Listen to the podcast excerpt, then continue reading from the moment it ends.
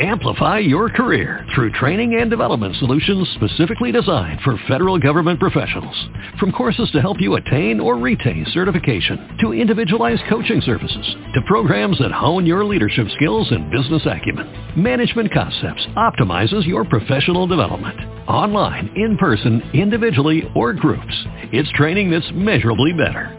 Learn more at managementconcepts.com. That's managementconcepts.com. Blog Talk Radio. Hello, and welcome to New Business Paradigms, conscious commentary on business and society. I'm Matt Renner, the Executive Director of the World Business Academy, and I'm here with Rinaldo Brutoco, the Academy's President and Founder. The World Business Academy is a nonprofit business think tank and action incubator dedicated to transforming the consciousness of business leaders, business students, and the public at large in order to inspire business to take responsibility for the whole of society. This podcast is designed to give the Academy's outlook on the econ- uh, economic, political, and ecological factors that affect our listeners. Our guest today is Deb Nelson, Executive Director of Social Venture Network, an organization of 600 business leaders, impact investors, and social entrepreneurs who are leveraging the power of business to solve social and environmental problems. Deb is here to discuss a trend in, in investing that could be the most important and underreported story in global affairs today – the enormous stranded asset bubble that could annihilate the fossil fuel industry when investors realize what they're looking at. In the lightning round, we will discuss ways to protect your investments, including our outlook for inflation and energy prices. Uh, but first, Rinaldo, let's talk about what you're seeing in domestic and global current affairs, uh, starting with the domestic economic outlook. Thanks, Matt, and thanks uh, for joining us, Deb. I can't wait to get to your interview. Um, clearly some of the, the big news is that we've just passed in March, uh, all the jobs have been regained in the private sector that we lost since the last recession. That's an amazing statement. 192,000 jobs this, this, this month, uh, March, were reported increased. Uh, the public sector, of course, continues to remain behind where it was before the uh, the last great deep recession. So, although the private sector is doing an incredible job as it has for quite some time now, the public sector still isn't uh, holding their own. And why that's particularly tragic is that the private sector is rebuilding even though it has inadequate tools. There needs to be more public spending on infrastructure. I don't know that people can ignore uh, when climate change is wreaking such havoc again in the southeastern part of the United States, for example, a polar vortex earlier in the year for the rest of the country. And unfortunately, I'm sure, uh, besides drought, California is about to get its own share of fires again. So we desperately need infrastructure of all sorts, particularly transportation and energy infrastructure. And um, with those dollars released to create that, which the the Congress has been blocking, I believe that the, the economy would really soar. Having said that, we're going to reaffirm our estimate from January of a, a GDP gain for this year of around 2.7 to 3 percent. Uh, we continue to predict that you're going to see that uptick in, in is going to build strength by, through the second quarter, which we're in now, up through the third quarter, and we're looking for a much better retail year at the end of the year than we had last year for Christmas. Um, I'm really excited that um, if we were to create good jobs, not just increases of jobs, meaning um, getting outside the service sector and into things like more home construction, which was built into these numbers, by the way. Uh, but uh, the amount of construction jobs that we need just to repair our roads and bridges uh, would be a substantial stimulus to the economy, and therefore would give uh, the opportunity for the middle class to begin to come back. Um, I, I say that as a segue to um, the fact that in 2014 we're beginning to see the growth in real wages. Now, real wages means the money that you make over and above inflation. And when the middle class starts to experience a growth in real wages, now that's different from thinking your house went up in value. Real wages is actually what's in your paycheck. Um, that leads to stimulative spending. We expected that to happen this year. It is happening. That's great. Uh, labor market is tightening. I know in the um, several um, of the hardest hit metropolitan areas, for example, Los Angeles, uh, the Los Angeles Orange County area uh, re- released a significant increase in job openings. It's well over 100,000 currently. So um, this, this this means that the market's tightening, and as the labor market tightens, I think you'll see some continued growth in real wages, and that's a really good thing for a lot of reasons, not the least of which is it's morally reprehensible to have created the income divide we have in this country, and it's bad for the economy. State municipal governments, by the way, are using public-private partnerships to build infrastructure because they can't get um, funds from Congress. Uh, that's unfortunate in some ways. Uh, the example that you're most commonly experiencing out there on the roadways is toll roads. Increasingly, the free highway system, which was uh, Eisenhower's gift to the country, a national interstate highway system, is increasingly being compromised by private toll roads. Um, that's the way of the future. I guess if you look back to the founding of the nation, in the 1700s, most of the maintained long-distance roads were toll roads. So in one sense, we're going back um, back into the past. Uh, I think it's regrettable, but it's unavoidable. And given the um, the continuing um, locked horns that's going on with the Republican majority in the House over so many key issues right now, including infrastructure spending, I don't really see that the cities and states will have any choice but to be creative and to bring in the private sector, which unfortunately means the public will pay more and it'll be less available to the middle and lower class. So I'm really sad about that. Uh, I want to point out the, the, the X factor continues to be, however, climate change. It's going to accelerate. It's going to get worse. It's going to be more frequent. It's, the storms are going to be bigger. And we don't really know yet the full implications of what that will do to the GDP in 2014. However, my suspicion and what's baked into my 2.75 to 3 number, and you'll recall, folks, I, I had a 3, it was a quarter percent higher in November, and I reduced it by a quarter percent because of polar vortex. And when I did that, I was one of the only economists that was saying that. Now I think it's commonly accepted opinion that we lost at least a quarter percent of GDP growth as a result of polar vortex.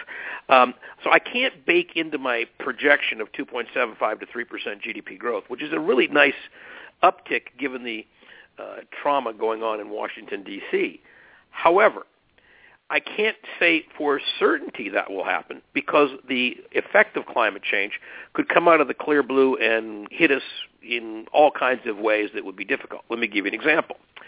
Um, the refineries on the Gulf Coast are making money hand over fist because polar vortex caused so much distillate to be made for home heating oil that we were um, they weren't able to make as much gas, and therefore they were able to keep the price of gasoline in the United States up higher than it should be because they didn't have the refining capacity put into it. Well, if one of the 27 refineries on the Gulf Coast gets hit by another storm like Ike or any of the major Gulf storms, uh, that could cause the same problem. And all of a sudden you can see fuel bills continuing to rise, and fuel bills are one of the biggest factors of reducing the average disposable income of the average American. So uh, I, I say the X factor is weather, but I baked some of that into my calculation, and I do still come out with about uh, a 2.75 to 3 percent growth, which means we're going to have you're going to experience that as about a 25 percent lift over last year, and that's a lot. That's that's that's a nice chunk of change, and I think you're going to see consumers coming back to the market in a stronger way in that third quarter. I can't end, however, uh, without looking at the international implications of uh, the economy, and I really want to talk for just a moment about Putin. Uh, I, don't think, and as you know, as we speak, and this show is being recorded on the 9th of April, so um, changes in, the, in, in Ukraine are happening moment by moment. I don't think Putin has any idea of what he has done with Crimea. Uh, most of his senior economic advisors that the West would believe are credible have fled Russia or have been hiding in, in, in deep underground so they won't get picked off. Um, yeah. With that paucity of talent to advise him, he doesn't realize the enormous consequences of what he has done. Let me make a prediction. Within two years, Germany will have so dramatically reduced its demand for Russian gas that right now, if you know, if the Russians cut off the gas to Germany, the Germans would be in deep yogurt for at least a year, and Russians would be in deep yogurt because they got to sell that stuff or they can't maintain their dictatorship. Uh, we, which is what Putin is, he's a modern day dictator. Um, my guess is that the Germans, within two years, will have created enough energy independence that they'll be able to turn on Putin and say, you know what, we're not going to buy as much. And when that starts to happen, Putin's economy is going to shrink. And as we all know by reading Russian history, when the peasants aren't paid, in the case of the uh, Russian economy today, it's called the pensioners, what happens is they do revolt. And my guess is that Putin is sitting riding the back of a tiger, not realizing that the way he's isolating himself from the global economy is going to cause untold economic damage to Russia, probably create some damage in Europe, probably have very little damage to the U.S., frankly, and and I think um, is only going to further shore up China's position in the world. So I don't think Russia gets that. Putin just doesn't seem to know that kind of stuff because he's a strong man and he has isolated himself from good economic advice. So if there's a um, any questions about that our readers would like to a- our listeners would like to ask in the future, I would more than happy uh, to um, um, to go into it in a future show because I'm fascinated by what's going on in Crimea, and I'm fascinated by what's happening with uh, Putin. Uh, yeah. Is that a good enough wrap up, Matt? Well, the one thing I wanted to add, uh, you know, the the issue in Russia is extremely important, and I would like to get into that more uh, as it develops. One one more piece, though, that I want to come back to is uh, the action on unemployment benefits that you know, we saw the Senate pass a bill um, and to to make up for the uh, and extend the emergency unemployment benefits for people who are out of work uh, past the deadline. That that extension has not happened yet as a result of the Republican House leadership uh, stopping the bill and not bringing it to a vote. I think that that's another uh, X factor that could be stimulative to the economy and could be very influential in the uh, upcoming elections. So that's one thing I want to keep on everyone's radar. I think that's good, and I think um, another thing we have to keep on everyone's radar is the there on are the ongoing implications of the reduction of the U.S. demand for foreign oil. Uh, there's a law in this, in this country that says that you can't take domestically produced oil and gas and ship it offshore, which is kind of an interesting law because that will tend to get begin, continue reducing our energy prices here in the United States, which is a huge opportunity for us vis-a-vis competitiveness. On the other hand, uh, people need to understand that's why the XL pipeline is being sought so aggressively by the oil companies. You see, 100% of the Exxon pipeline, XL pipeline, 100% of that oil that goes to refineries on the Gulf Coast at great risk to us by flowing over the United States 100% of that oil is going offshore. So none of that oil is coming to America.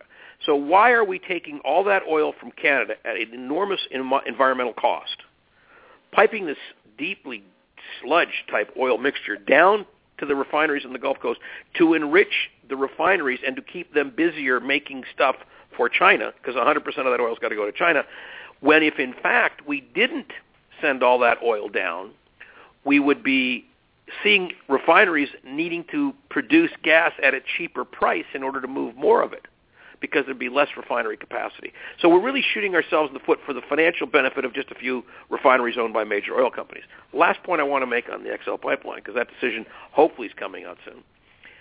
That pipeline, when it goes to the Gulf Coast, and it creates all that wealth for, for a handful of companies, is actually defeating our longer-term objectives of international competitiveness. So our lower cost of fuels is actually a huge competitive advantage. And what I think people need to focus on is why that XL pipeline is so stupid for Americans, makes absolutely no economic sense, makes no energy sense, and all it does is keeps us from facing the real issue, which is why aren't we going to zero carbon, zero nuclear? It's available. We can do it. Technical, technologically, it's available. Financially, it's available.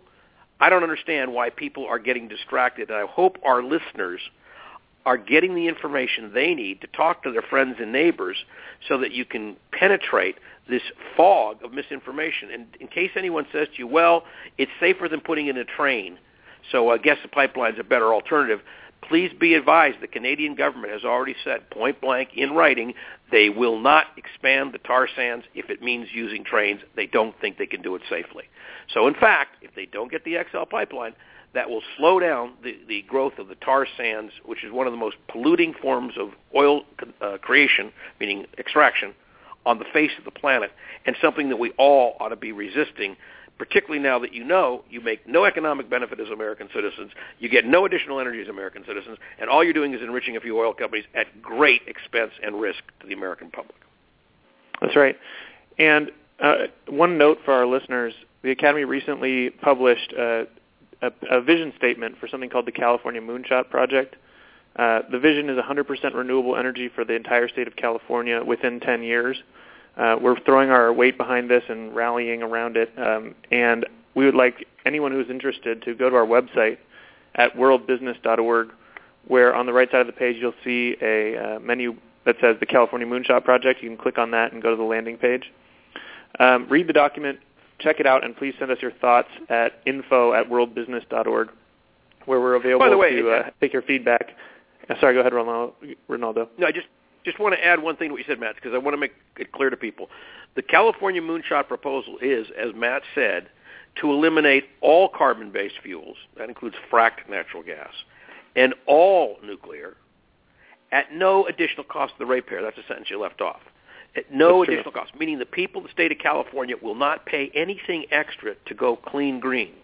Now, I've got to ask every listener, and I've done this three or four times in major places. I just did it with 1,400 plus people at the Arlington Theater. And I said, if you could create 100% green energy, nuclear-free, fossil fuel-free, you could do it in 10 years or less, and you could do it at no additional cost to ratepayers. By a show of hands, how many of you would like us to do that? And every hand in the joint goes up because it's a no-brainer. Of course we'd want to do that. Now, what, what, what people need to understand is now that the World Business Academy is tackling this issue – We've supplied already, have begun supplying, and will continue to supply to the state of California at the Public Utilities Commission level, the information they have requested from us about how to do that technically and how to do that financially.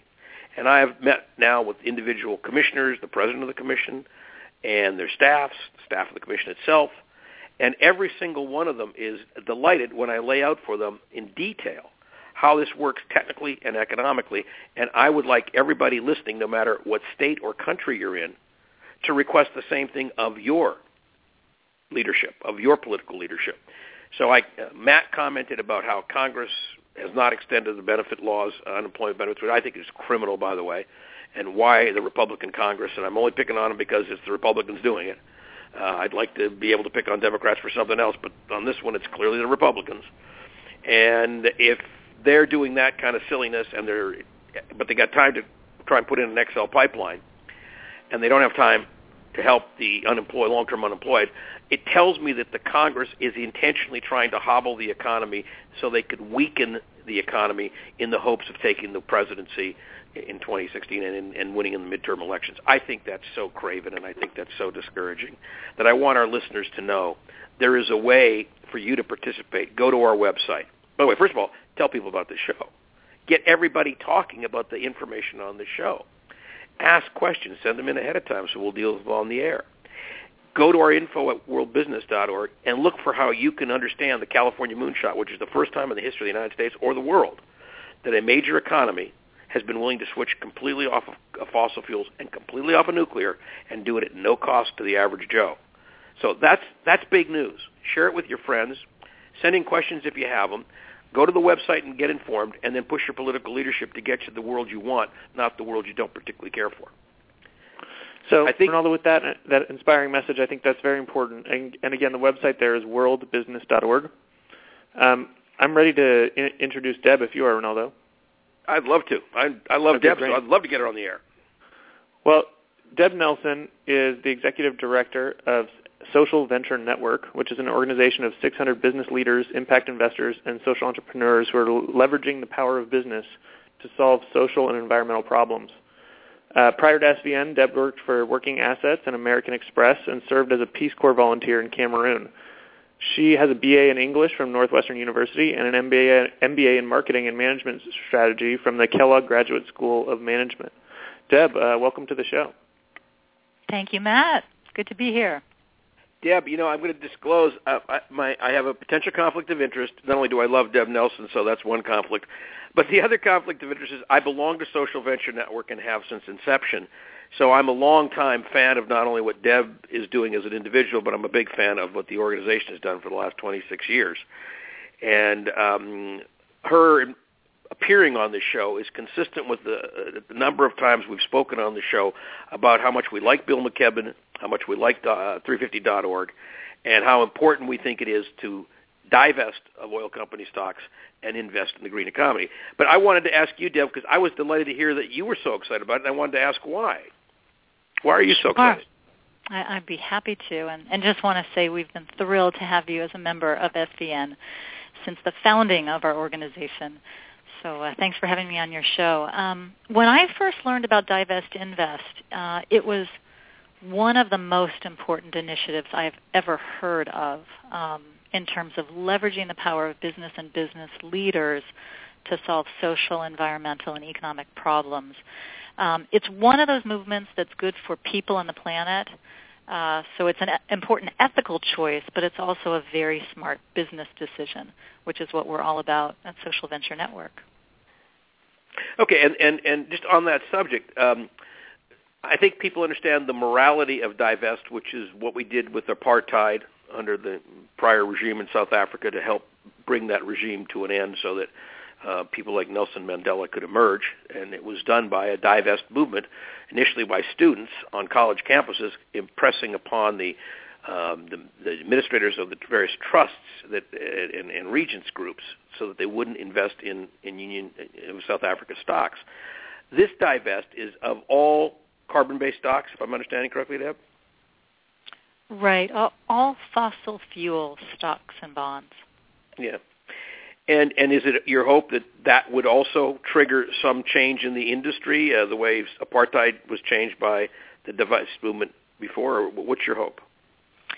You know, my hope is that this movement can actually transform our economy and help move us to a, a low carbon economy. And so the Divest Invest movement, it's really focused on divesting from fossil fuels and investing in climate solutions, renewable energy, low carbon technology, energy efficiency. And so it, it's about starting with institutional investors, so getting large endowments out of fossil fuels, getting them to invest in low carbon technology, renewable energy, and um, and eventually, you know, this this movement is going to expand to investors of all shapes, all portfolio sizes, and it will expand to all consumer citizens because everyone can divest from companies that do harm and invest in companies that do good. Well, and I, and I want to just touch on that. I mean, what we've said on this show before, and we're really strong on this point, it doesn't make economic sense anymore to hold uh, fossil fuel stocks. And the reason is mm-hmm. all of the potential benefits of fossil fuels have already been built into those stock prices. The, the risk to me of fossil fuel stocks coming down over the next 12 to 60 months, which is one to five years, and, and nobody is listen to the show, I've always said over and over, do not be a day trader. You, you can't possibly win. And, and the new book by Michael Lewis proves that conclusively.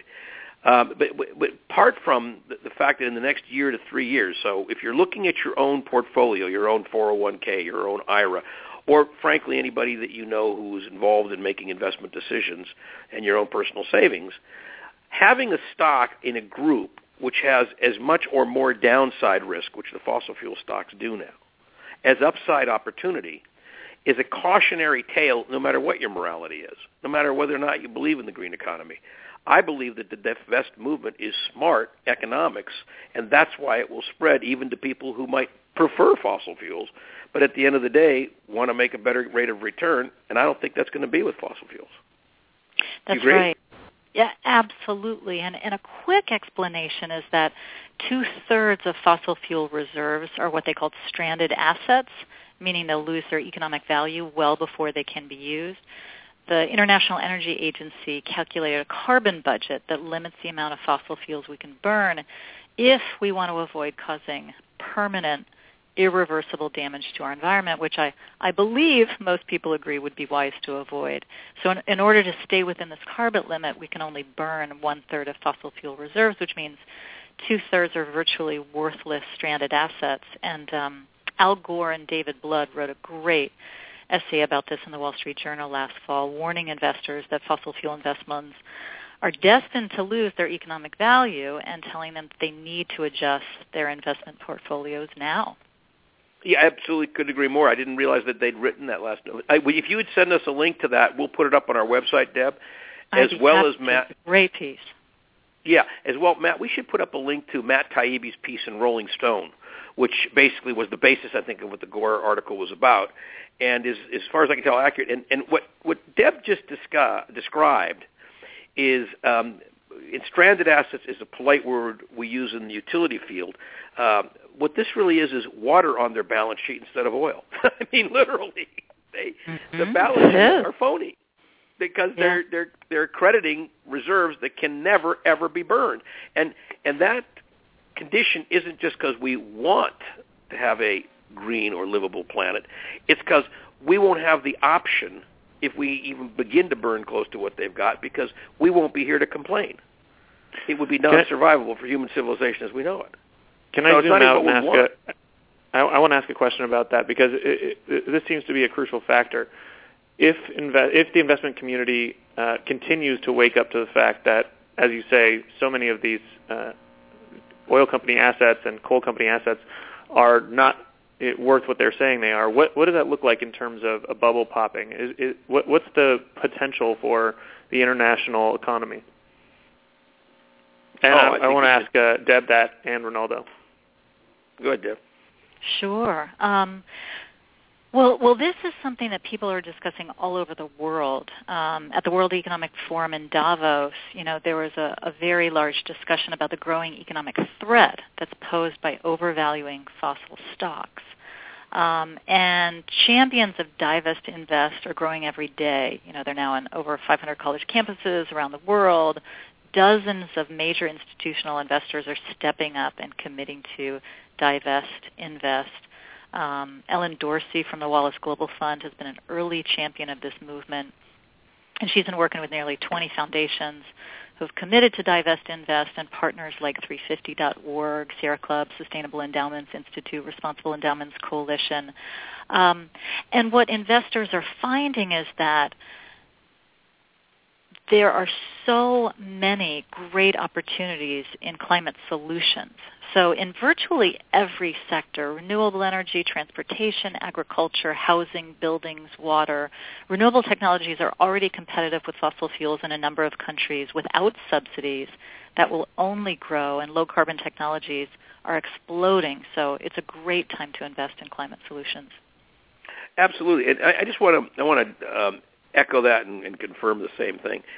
I believe that um, the implications for the global economy of the readjustment which will happen in the next 12 to 60 months in the valuation of, of um, fossil fuel stocks will cause a massive international uh, problem economically. And that massive problem is going to cause a readjustment. And as it does, what people are going to find is we've tripped over a very explosive um, landmine. If we know that going into it, we'd want to diffuse that landmine in advance. And the way to diffuse that landmine is for small groups of people already to begin divesting so that as they as it builds, it lets, if you, I'm going to mix metaphors, it lets some of the air out of the balloon that's going to pop because you have so much integration of fossil fuel stocks in virtually every pension fund, in virtually every major account, that you have to now pull, start pulling that out because you don't want it to pull the whole, the, the, the whole international economic structure down. So I would urge people not only for their own economic best interest to get out of fossil fuel stocks now, but for the best interest of the planet's economic system because the more air we can let out of the balloon before it pops, the less damage the pop will be. And the way it is today, if we were to pop today, it would take the entire global economy down with it. You'd be in a depression. Thank you. Yeah, it's very very interesting. Um, and Deb, on that point, how do you see, uh, or do you see uh, the reaction in circles, maybe not publicly, of the foundations that have begun this divestment movement uh, to just this question, which is essentially, you know, not only does it make economic sense to divest uh, but it's also the the right thing to do morally. Is, is that a, a change in the attitude of these uh, foundations and other business organizations that you're uh, in touch with? Yes, they're definitely seeing it as an opportunity to align their values with their financial investments.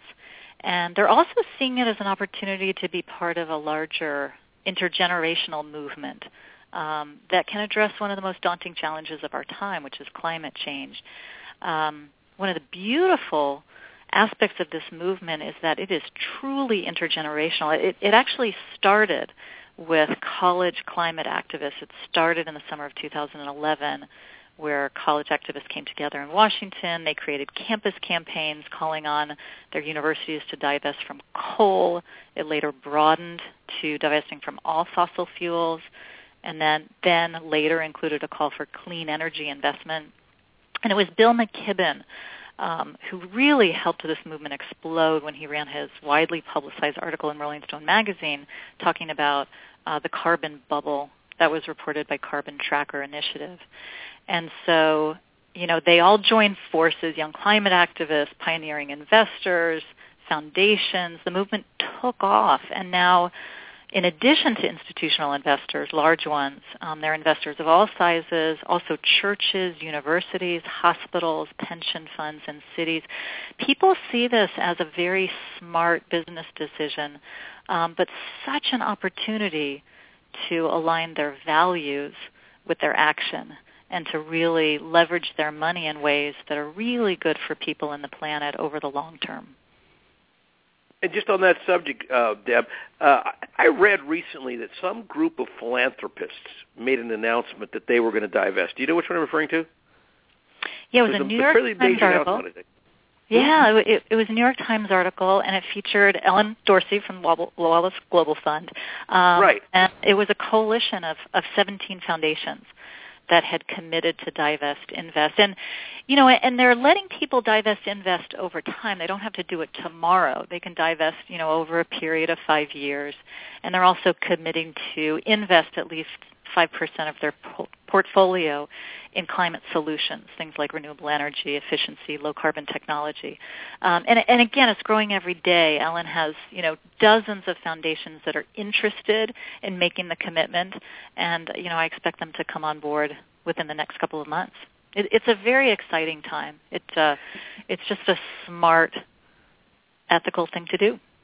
Yeah, and for, from your point of view, Ellen, uh, I know that you're doing this because you're you're personally really committed. Is this something that SVN is really taking on? Are you, are you getting the support from the rest of the members who really want to see this initiative go through? We are. We are. Um, Ellen Dorsey is one of our members. Um, Tom Van Dyck from RBC Wealth Management. Right. He's definitely one of the early champions of this movement. And um, what we're finding is that the impact investors and business leaders in our network, um, they really want to galvanize other business leaders and in- investors of all kinds to support Divest Invest because they see this as such a powerful systemic change initiative. And and regardless of, you know, where you lie on the political spectrum, this just makes sense. You know, if we care about the future, you know, for the children of our children's children, this is this is the right thing to do. So so what we're doing as Social Venture Network is we're we're galvanizing the business community and the impact investor community to support this, and we're also uh, leveraging our Bridge initiative, which is an intergenerational initiative to connect early pioneers of mission-driven business with the new pioneers. Um, we're helping to spread the word about this movement and helping to get more people to understand it and sign on um, because anyone can get involved you know and, and you know if any of your listeners are investors of any size you know they can talk to um, their investment advisors, divest from fossil fuels, invest in climate solutions. Um, they can also call in their universities to divest and invest. And uh, if they serve on foundation boards, they can do the same. So there's a, a lot that any consumer citizen can do to support this initiative. And, and by the way, I just uh, been thinking as we were talking here, the there, there was a tipping point when enough institutions started divesting in South Africa that it actually the handwriting was on the wall and the government in Pretoria knew it. I'm wondering if I haven't seen anybody do any kind of a study or a story on what what kind of a tipping point are we looking at? I mean, how many people have to get smart and get committed before this kind of develops a momentum of its own? Do you think? Give me sense?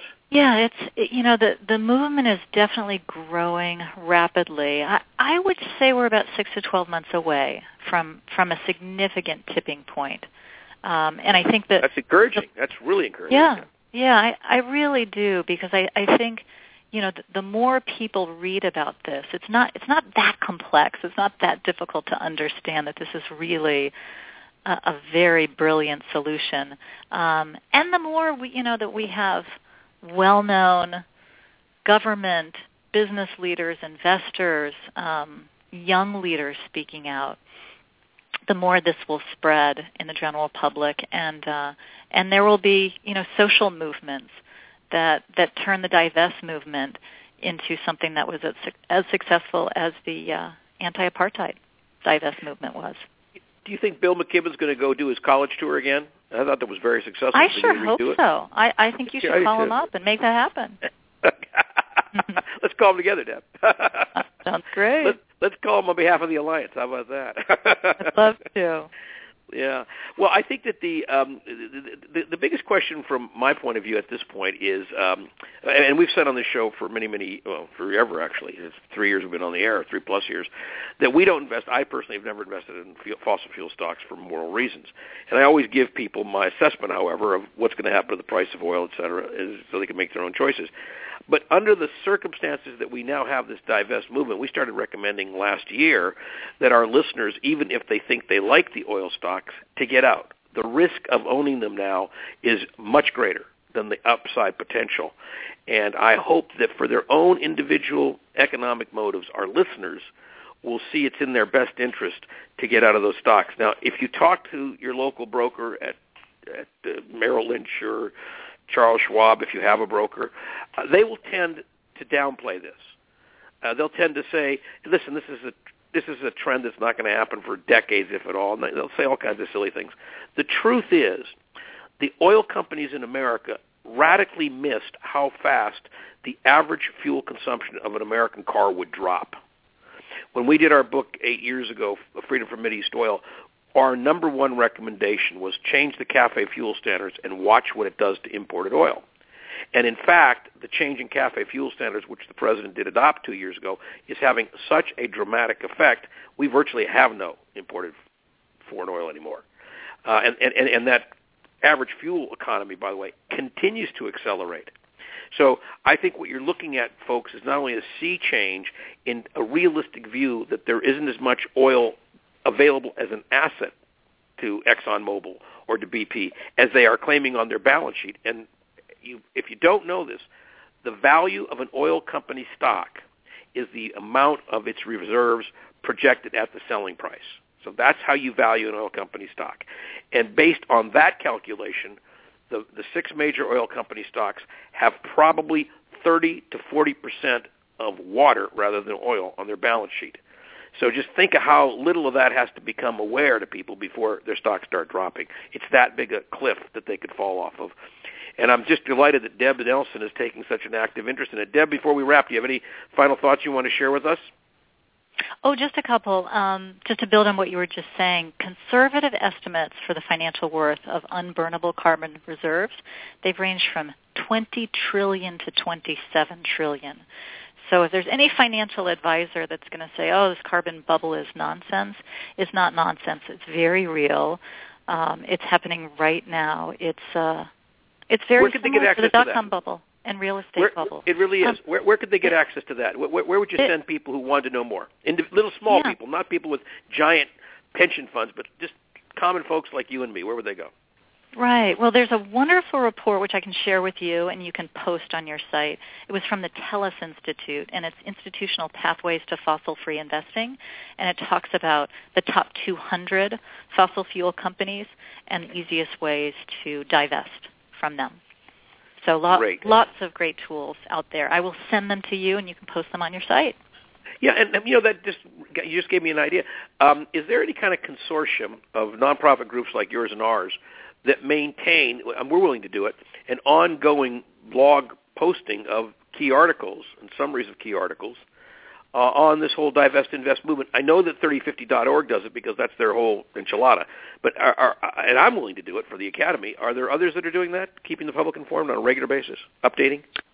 Yes, I mean some of the key partners are 350.org, Responsible Endowments Coalition, Sustainable Endowments Institute, Tellus Institute, Wallace Global Fund. Um, but we can make it easy for your listeners by, if they're already going to your site, we can send them some of the best reports there. Yeah.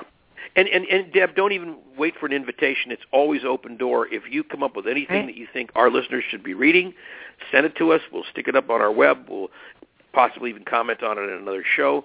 Love to have you back at some point, and let's talk about this some more and see where it is six months uh, down the road from where we are today, and hopefully it'll pick up even more momentum by then. I know I'll have good news to share. Thank you for having that would me on be your great. show. Thanks so Deb, much. thank you so Great much. to be with you. All right. Thank you, Rinaldo and Matt. Well, that was an encouraging interview, Rinaldo. Thank you.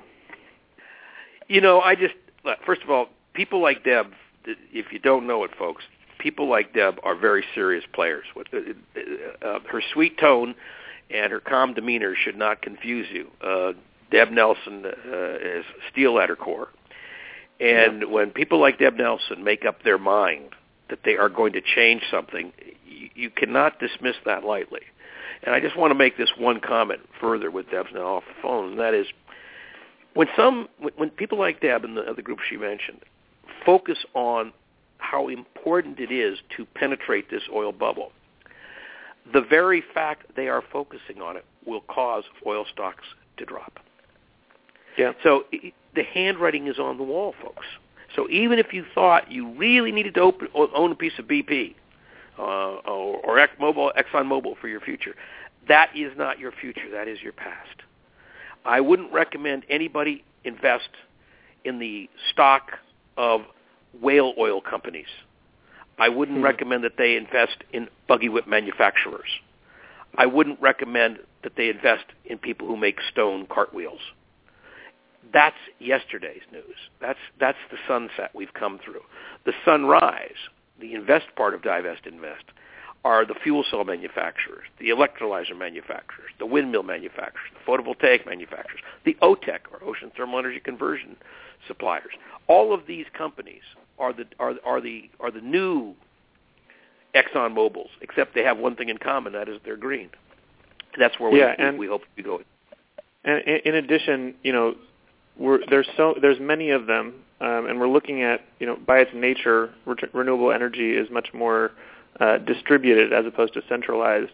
Uh, because it comes from the sun and the wind, it's available all over the place, not just a few uh, small regions that happen to have oil deposits under their uh, mountains or their or their sand, and it's it's much more accessible. Um, anyone can become a, an electricity generator by putting a solar panel on their roof.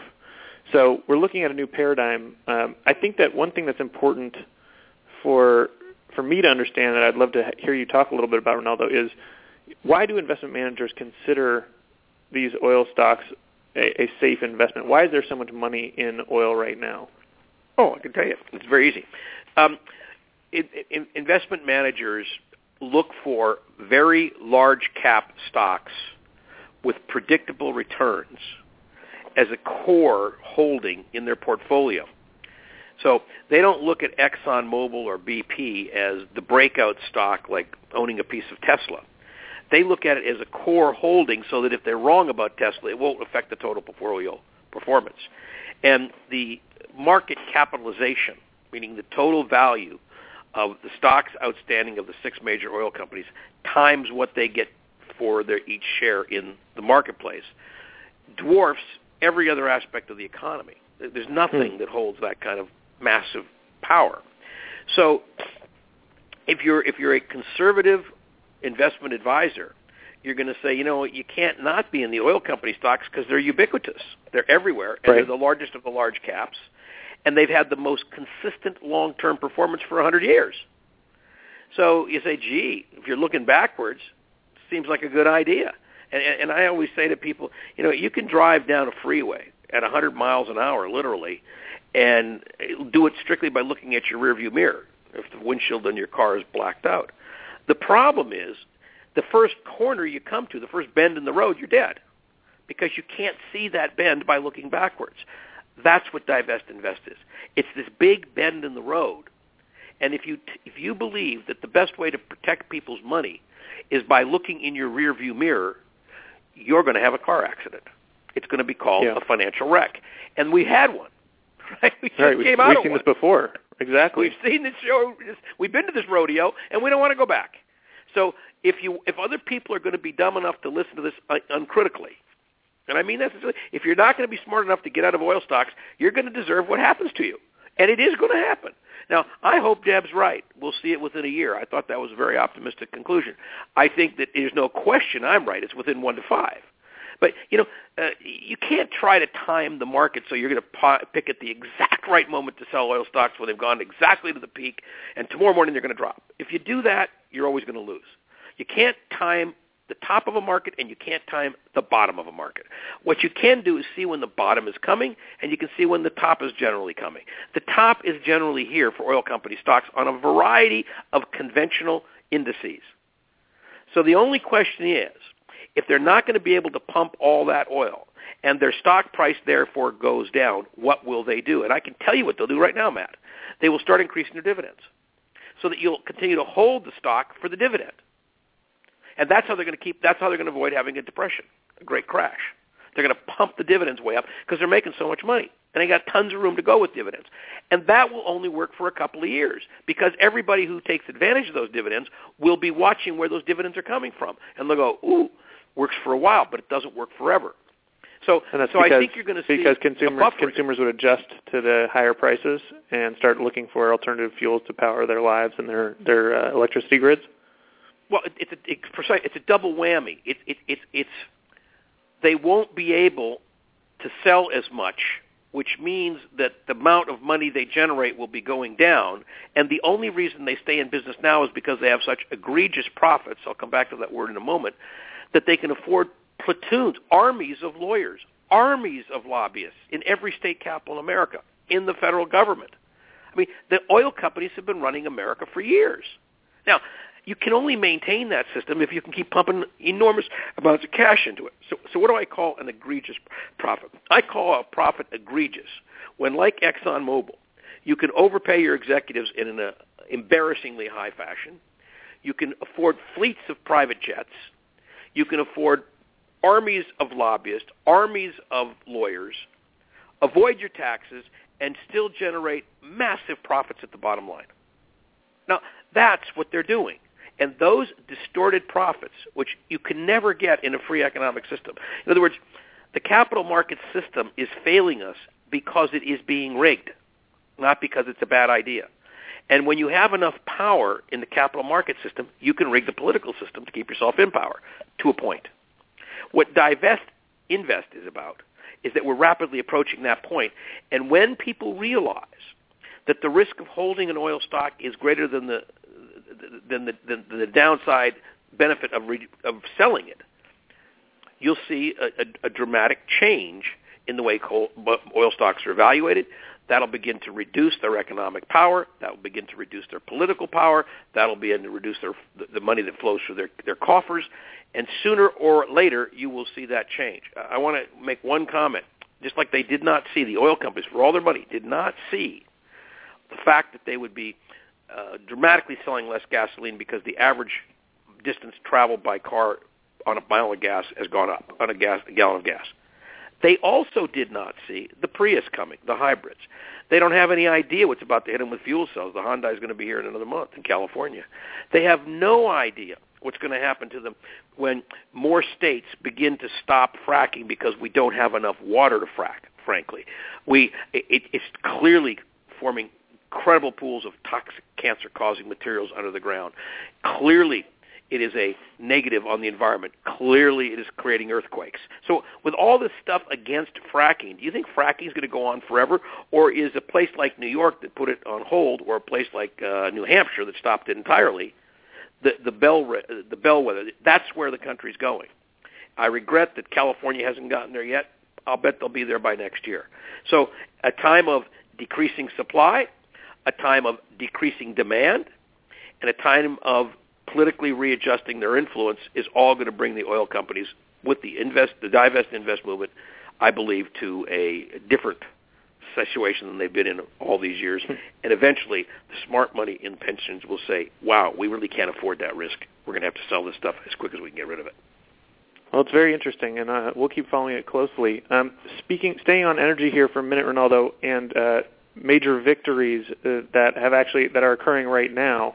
Uh, I'd like to talk a little bit about the victory at the San Onofre nuclear power plant that the Academy's been deeply involved with. Do you want to set that up?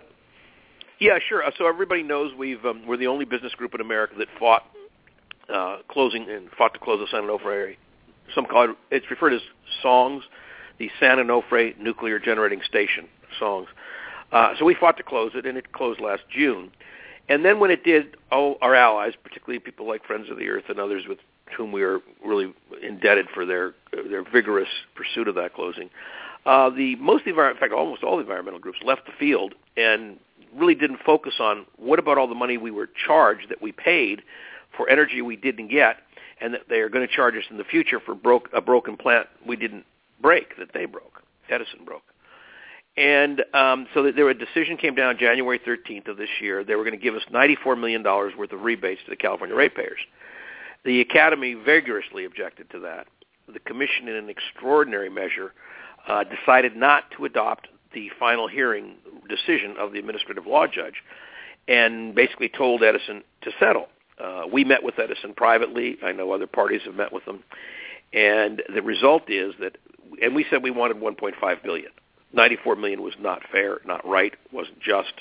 We felt the case could be made for even more than 1.5 billion, but we were willing to see a 1.5 billion dollar settlement. Uh, if it would end this whole thing, and we could go on to the next issue, which is how do we replace all this fossil fuel stuff with with green energy. Well, I'm very pleased to report that about 10 days ago, a settlement was entered into and has been promulgated by the Commission, and the settlement, instead of $94 million, is for $1.4 billion. And I, for one, am very pleased that we hung out for 1.5 billion. I'm more than pleased with the 1.4 billion that we got, and I'm certainly hopeful that um, this is the beginning of a new day for Edison, where they'll start to act like public servants rather than um, public predators, frankly. Yeah. So hopefully uh, Edison will change its stripes. I'm, I'm not wildly enthusiastic that's going to happen, but I'm hoping it'll happen, and I'd like to see them part of the energy future for California, not the energy past. But um, yeah. what, what else would you like? Let's just anything else about San Onofre we can share with people, Matt? Yeah, I think the important part there is that uh, this nuclear power plant in San Diego was closed, and the utility company was trying to get away with charging ratepayers to clean it up. Uh, the, the California Public Utilities Commission came to life at our urging and the urging of many of our social, uh, our uh, environmental justice allies in that fight to essentially hold their feet to the fire. And it's been a long time coming. We're very happy to see it.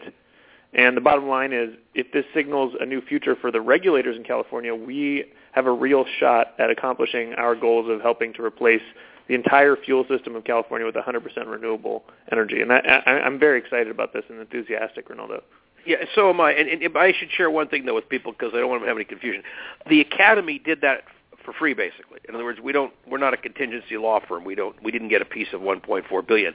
Every penny is going back to the ratepayers of Southern California. Just so you know, yeah. folks, we, we we did that for love, not money. Uh, we will be entitled to petition that the commission reimburse us our out-of-pocket expenses, which I'd like to get reimbursed, frankly.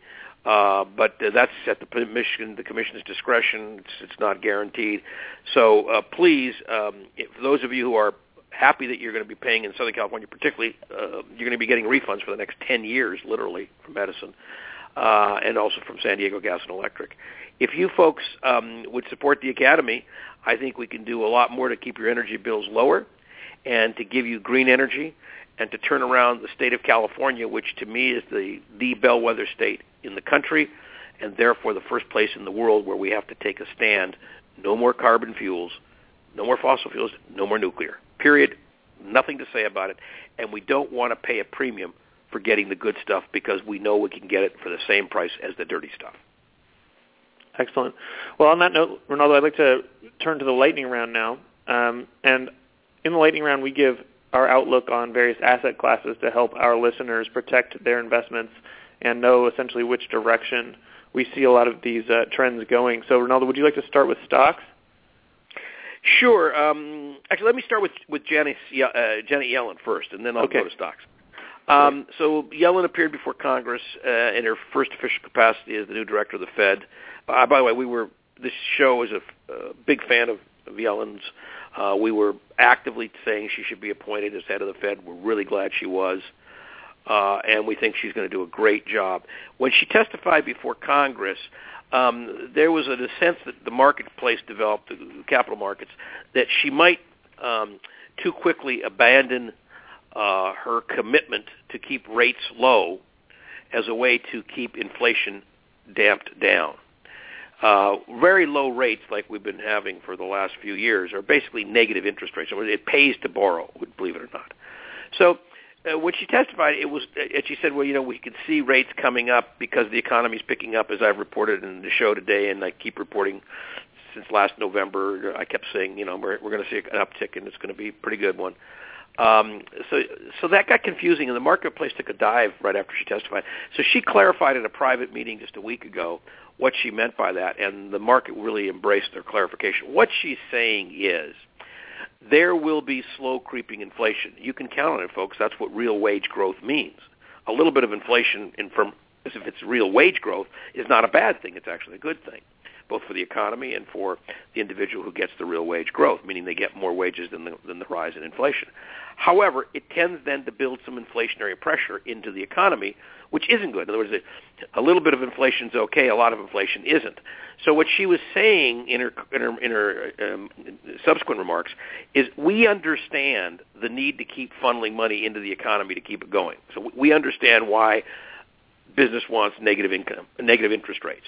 However, we recognize that there will be some inflation challenges, particularly in the second half of this year, which is what this show has been saying for all along. And because of that, we want you to know, Marketplace, that we're monitoring both inflation levels and economic recovery. And we will err on the te- will err on the side of not being so strict in our attempt to damp down inflation that we cause the economy to go back into a negative growth environment. So it's clear to me she's a friend of the working person. She, she's she's trying to get real wage growth up. She's trying to keep inflation under control. And in doing all of that, I think she's doing this great service to the country as the head of the Fed. And therefore, she's creating what I will now say is the opportunity for stocks to continue to grow. Why? Well, with what she's clarified, a little bit of inflation actually is good for the stock market. Not only that, she's saying, I'm not going to crater the business community, the, the, economy, just because I'm overly concerned about inflation. So therefore, I won't damp down prematurely, which is another reason why stocks will do well. So I, can, I continue to believe, as we've been recommending for many months now, that stocks are a good upside tick. I still think that's true. And um, I think selectively, stocks, obviously not fossil fuel ones, uh, can be very advantageous. And um, we'll be talking more to our listeners about the possibility in the future of actually getting involved with a fund that the Academy is trying to help get set up so that our listeners will have a place to put money in the stock market, which is safe over time. But in the meantime, I continue to be concerned by long-term bonds. Uh, for example, if you buy a 10-year or longer U.S. Treasury, uh, uh, and a 30-year would be particularly difficult for you, I suspect that is a um, uh, where you're going to, which you'll get an interest you'll lose on face value. So I'm not going to recommend holding long-term U.S. Treasuries right now, and I think I started selling the, that about two shows ago. So I'm reinforcing. Don't like that. It's a little bit risky for me. Um, rolling bond funds, not so bad because they're replaced every day, so they tend to keep up with modest inflation and don't get hurt on the face value that bad, and they can come up with higher income levels. Uh, so I think that the, the, the and the issue of some bonds, particularly state bonds, which are tax exempt.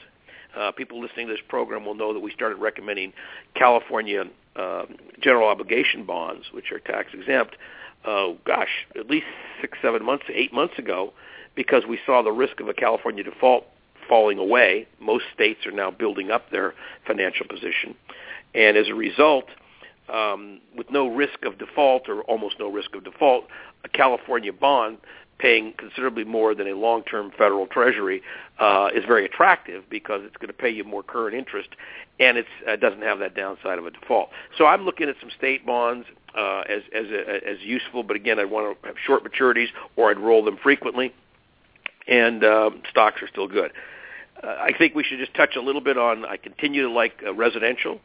Uh, I think, and by the way, there's a new phenomenon happening in home home ownership now, where people who used to sell their last house in order to buy the next one are trying to stretch to be able to hold their last house, rent it out, and still buy a new one.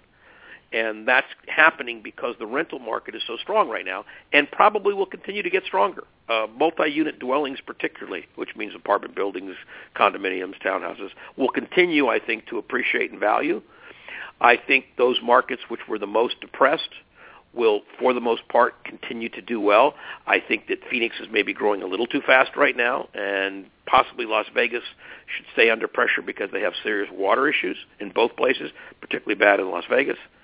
But um, as a general rule, across the country, real estate, meaning home ownership, will continue to appreciate as an asset. And if um, you're thinking of buying a home or a condominium or whatever uh, dwelling, I think now is a good time. You can still get a very good rate, and the prices are still very affordable. Uh, over time, uh, the rates will get more expensive as inflation increases in the second half of this year and maybe sooner. And uh, you will see um, challenges in terms of the prices continuing up. So at some point, the combination of good prices, which we still have, and good um, financing terms will go away. As a real estate broker said to me in a private conversation just a couple days ago, this is one of those delightful markets which is good for both buyers and sellers. And that doesn't happen all the time. Usually it's a buyer's market or a seller's market. Right now it's balanced. It's good for buyers and it's good for sellers both. Um, and I recommend if that's where you're looking, not as a financial investment, but because you need a place to live, owning it might make more sense than renting it.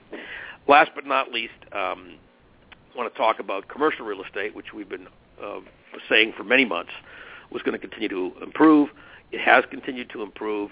Uh, particularly, you're seeing now uh, office vacancies decrease. So the amount of, uh, of office space available in various metropolitan areas, because it's going down, means it firms up the prices of those spaces. So um, real estate investment trusts with a high degree of exposure in the uh, commercial market, office market, are probably going to do better. Um, I think shopping centers are problematic, frankly, and the reason is although historically they have done well, coming out of this recession, uh, shopping centers are now facing much more aggressive electronic uh, competition from the web. And my sense is the normal bounce back that you would have seen by now in shopping centers, on average, um, is not going to materialize. So I'm a little nervous about that. Uh, some shopping centers uh, are extremely uh, valuable because they didn't even get hurt during the recession, and those are the ones that, of course, are doing even better in the post-recession, uh, meaning that they didn't lose traffic to electronic or otherwise uh, during the recession. And I'm thinking of one. I've got one in mind back on the East Coast that I'm very familiar with that, that basically never went below 99% occupancy. 98%, something like that. So it will, it's done well through the recession and will do even better in the future.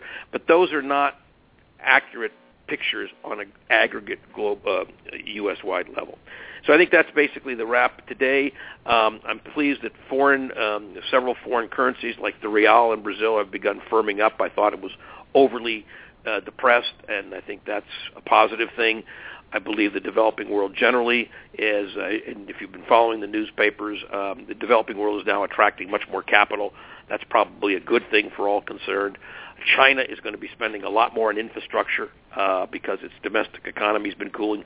That's a definitely a good thing. So there's a lot of good economic news on the horizon, which altogether means why stocks are going to continue up and continue to show great gains, I think, or good gains, solid ones. Excellent. On behalf of the World Business Academy, thank you for listening. We'll be back next month with another episode of New Business Paradigms, conscious commentary on business and society. Thanks, Rinaldo. Thanks very much, Matt. Thanks to our listeners, and please tell your friends. We love having people listen to the show and tell their friends about it. Thanks very much. Hey guys, it is Ryan. I'm not sure if you know this about me, but I'm a bit of a fun fanatic when I can. I like to work, but I like fun too. It's a thing. And now the truth is out there. I can tell you about my favorite place to have fun. Chumba Casino. They have hundreds of social casino style games to choose from with new games released each week. You can play for free anytime, anywhere and each day brings a new chance to collect daily bonuses. So join me in the fun. Sign up now at ChumbaCasino.com. No purchase necessary. VGW. Void were prohibited by law. See terms and conditions. 18 plus. Hey guys, it is Ryan. I'm not sure if you know this about me, but I'm a bit of a fun fanatic when I can. I like to work, but I like fun too. It's a thing. And now the truth is out there. I can tell you about my favorite place to have fun.